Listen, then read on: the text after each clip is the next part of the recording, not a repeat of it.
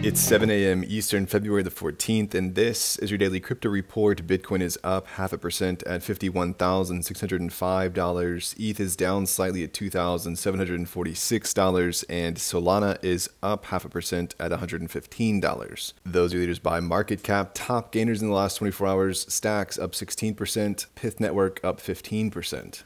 What works so well that it's basically magic? Bitcoin mining, USDT in the top three. What about selling with Shopify?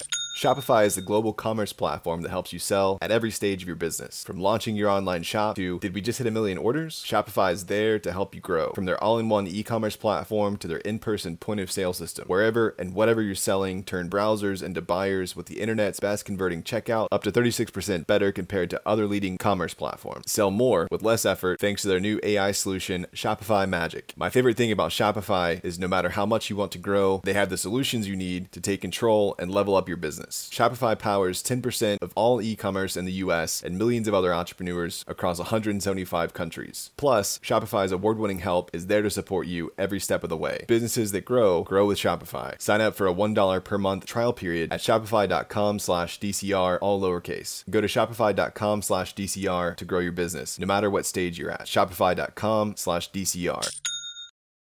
Well, Bitcoin's price has risen above 51k, leading to the liquidation of nearly 70 million in short positions, contributing to over 130 million in total crypto short positions getting wiped out on centralized exchanges in the past 24 hours, according to data from CoinGlass. Bitcoin's value has risen by more than 21% since the start of February, with its dominance in the crypto market now at 50%.